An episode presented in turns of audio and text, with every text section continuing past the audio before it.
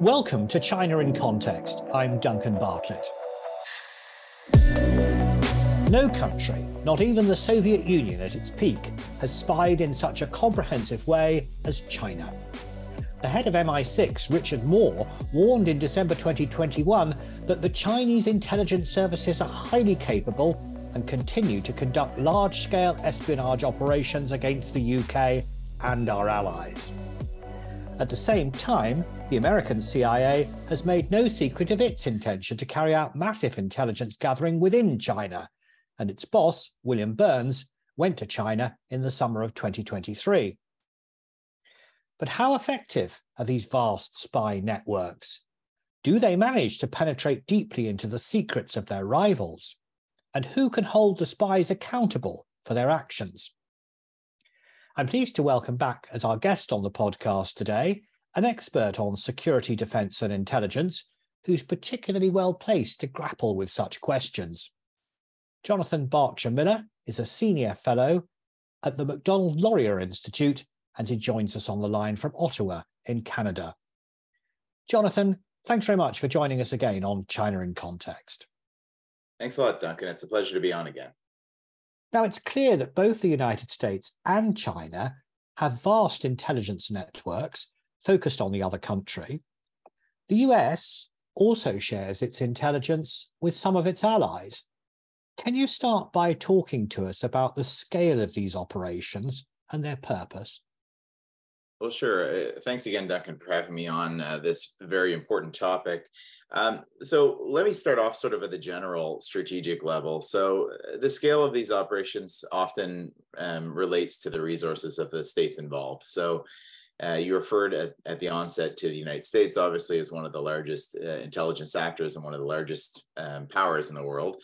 And China, which has grown very, very quickly, especially over the past 20 years economically, and with that economic growth uh, has been a growth in their intelligence uh, capacity and operations. So that's not to say that China, for example, uh, 30 years ago or 40 years ago, did not have uh, intelligence ambitions, intelligence interests, and, and, indeed intelligence operations.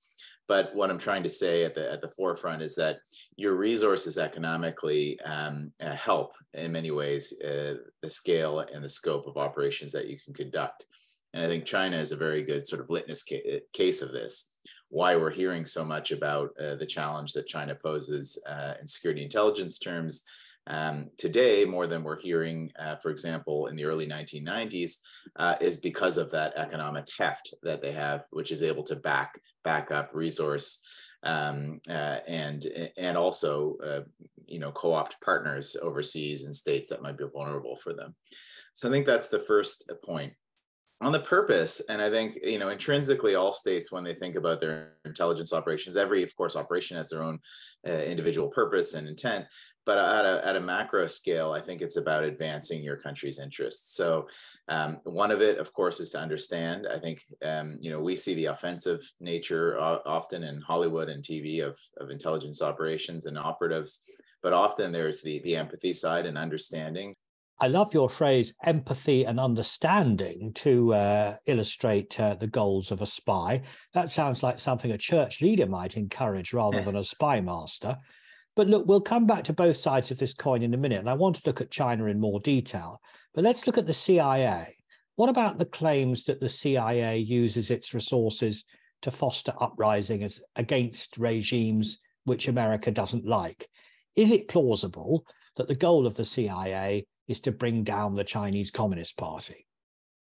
Well, I think Duncan. I mean, this is a narrative that's that's spun with some accuracy, uh, historically, obviously, I think this is, gets point, pointed to a lot during the Cold War period, uh, and in particular, of course, uh, some examples in the Americas, Central America, the Caribbean, um, and I think there was some um, some accuracy to some of these claims at that time.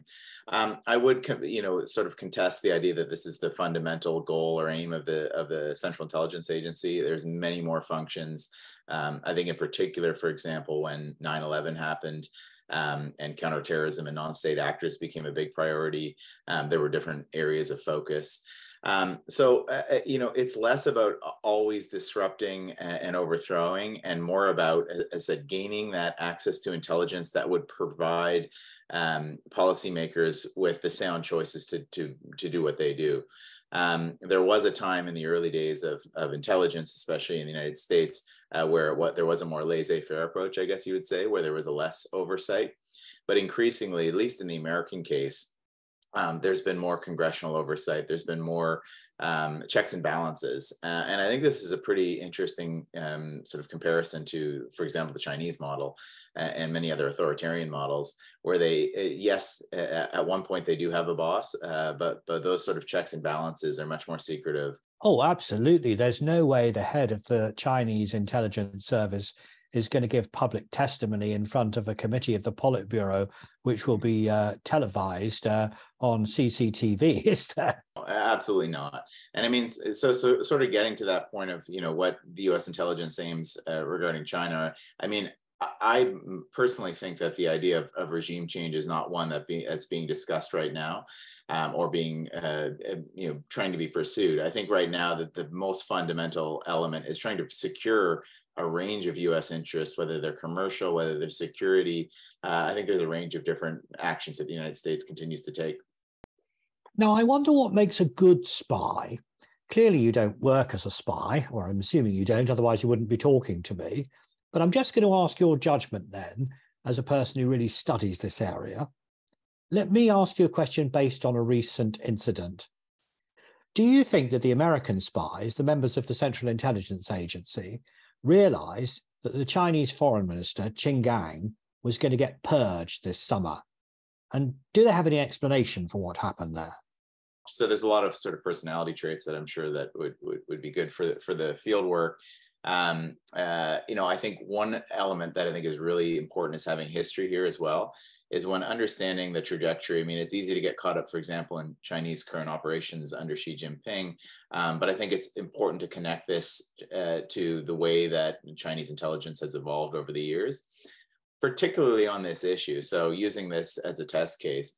Um, I think that the, I don't know that the U.S. intelligence community had a definitive, you know, opinion uh, or high confidence uh, that what was happening to the former Chinese foreign minister that he would get sacked, and we still don't know uh, the details on on uh, exactly why. Uh, it does seem very suspicious. Maybe if it's not even the fact that the Chinese worried that he was too close to the Americans um, but also the fact that maybe he had too too many sympathies with the United States political system.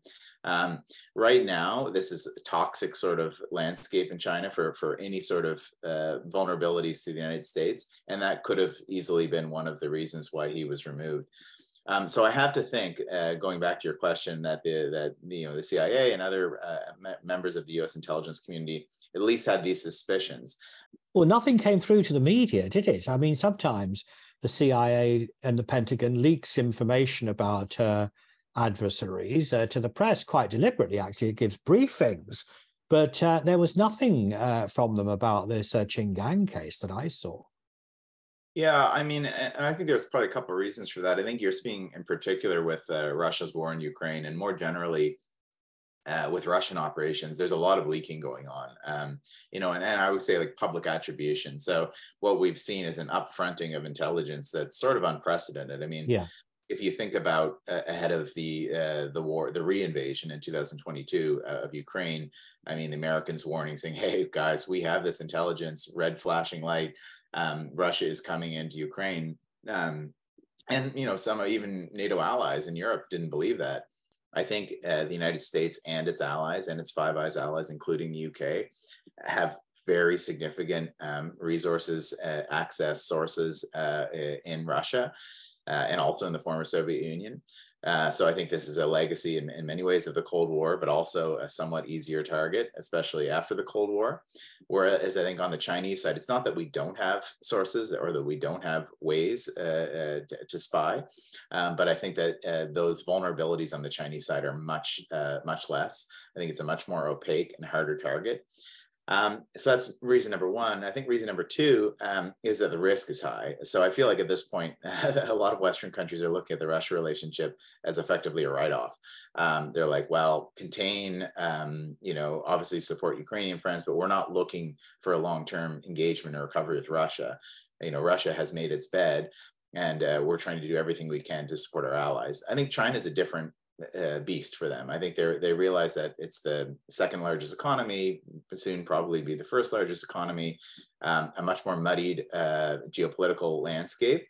Um, so I think that it has to be much more judicious about what information it knows and what information it releases, how that will affect the the current power balance. So uh, I feel like those factors are taken in, even if they did have you know information, for example, on the former foreign minister or, or others.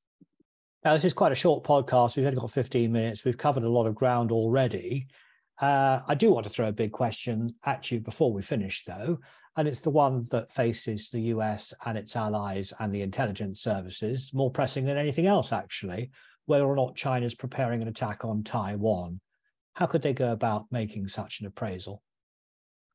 Well, I think there's a lot of factors that would go into it. So, um, you know, one of them, of course, in the public nature, you see uh, statements, you look at party congresses, you look at speeches, but that tells a very little part of the story. I mean, China has been saying through several different chairmans, um, you know, Xi Jinping obviously gets a lot of attention right now, and and and and many reasons there's a valid reason for that. I think he has that bellicose rhetoric, in particular on Taiwan, but I wouldn't take that too far. Um, I mean, we've seen since the days of Mao, uh, every Chinese chairman at the time has has, said that Taiwan's an integral part of China, that we'll do everything we can uh, to reunify China. Um, so I don't think in many ways that public message, it's, yes, it's altered over time, but I don't think it's fundamentally changed. What I think they would have to see to start really making those appraisals um, number one, I think would have to be internal uh, signal taps that would say whether it's something from uh, from the military or something that China is communicating to its allies. Although I think on this front, I think China would be very, very quiet, uh, not only internally, but externally, uh, talking about any sort of preparations for conflict. But this, the but that would be one sort of key giveaways. If the United if if uh, China starts referencing in, in detail about uh, the fact that it's starting to think about a move, and you know, for example, in its discussions with Russia and others, uh, how its allies could potentially help it the, the second big one would be any sorts of sense of movement um, from troops. I mean, there's all sorts of different contingencies that could take place over Taiwan. Um, we've heard maximal ones where we might see, you know, an armada, for example, assembling uh, on the east coast of China to do a, a, large amphibious assault on the island. Others are much more gray zone um, that would be harder to pick up. If we saw the former, uh, I think the signs are pretty uh, easy. You know, the United States and its allies with its uh, satellite technology would be able to pick up very quickly uh, these movements. It wouldn't be a definitive, uh, you know, uh, decision to say, "Hey, China is is absolutely mobilizing," because they could be mobilizing to uh, uh, as an exercise or to to show a bluff. But at the same point, uh, I think those are the signals that that the intelligence community will be looking for to, to, to try to make those assessments. Well, thank you, Jonathan, for sharing your insights into this fascinating subject. That was Jonathan Berkshire Miller, a senior fellow at the Macdonald Laurier Institute, on the line from Ottawa in Canada. This podcast is made by the SOAS China Institute, and you can learn more about our courses and research on our website, soas.ac.uk. But for now, that's all from us here on the China in Context podcast team.